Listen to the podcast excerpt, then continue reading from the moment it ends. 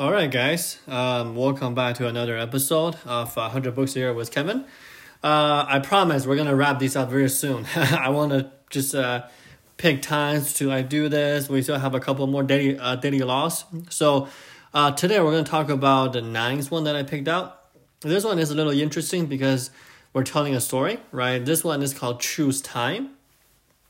So I'm sure a lot of you guys understand or know that um, this a story how um, Einstein, right? Uh, you know, I started his work, um, and then the way that Robert Greene tells the story is there's actually some kind of a wrinkle there that I even did not know before reading this book, right?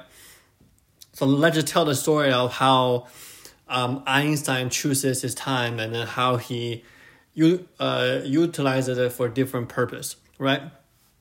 So um, Einstein he graduated from the uh, Zurich uh, Polytechnic. It's probably like a technical school in uh, 1900. He was 21 years old, and then he really couldn't find a job. Right, it's the same situation that we have right here. So first of all, he did not do well as a student. Right, he was close to, to the bottom of his class and then it's really really hard for him to get like a teaching position because uh, why would you want somebody who's at the bottom of your uh, class ranking to teach others right? That was uh, that would be a bad idea. So he he is actually happy to be now working at the uh, university but he kind of had this ideas of investigation, if you will, right, in the field of physics that he wanted to pursue for a, a few years now.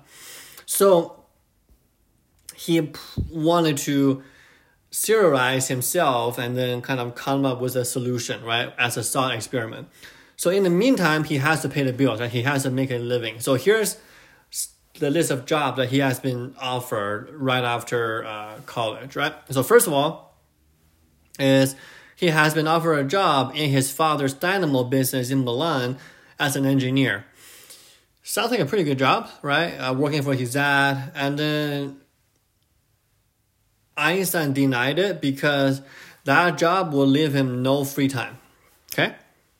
Now, one of his friend uh, can help him get a well-paid position in an insurance company, right? So imagine like, you know, like you uh, got a call or an email or somebody knock uh, somebody knock on the door is is is Einstein selling you insurance and that would be pretty funny. Um, and Einstein's like, yeah, probably not a good idea because it will kind of like waste his mental energy on like selling and then kind of, you know, zap uh, sap his energy for thinking. So a year later, uh, another friend mentioned that there was this uh, job opening up in the Swiss patent office in Bern.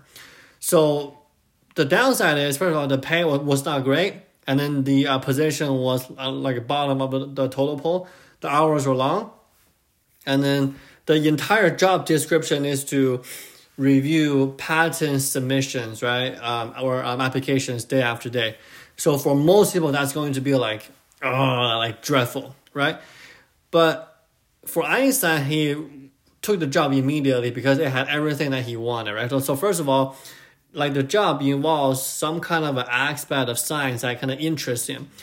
I think like it kind of like pre warm up his his brain to work on his own stuff, right? By looking at some interesting science application or some interesting science pattern.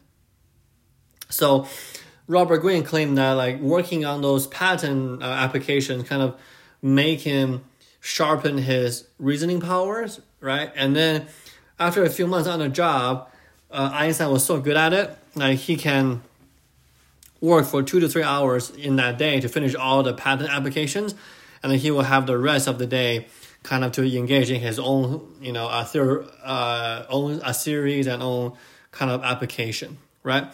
So in 1905, he published his first theory of uh, rel- uh, relativity, and then that was five years after he graduated from from like college.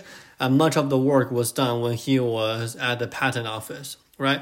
So this is kind of the idea of choose time, is that time is a critical variable, right? So that's our daily law for today. Is time is very very valuable and it's critical. if you want to take one thing off of your plate today, you need to kind of think about the pros and cons, right? So taking one thing off your plate today, you you need to be able to make more room for your life tasks tomorrow. And the thing that I put down is like you we need to kind of consider this from both of a physical perspective and also a mental perspective. And it's really interesting how we can choose to uh, spend our time to reach different outcomes and then it's all about priorities right? So okay um, that's it guys. Uh, thank you so much for uh, listening. And if you like the podcast share with your friends.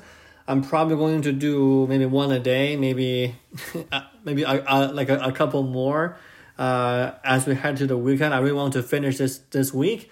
And the next week we can start talking about the fun stuff. So um, that's it. Thanks again for listening, and then uh, have a good night. Bye.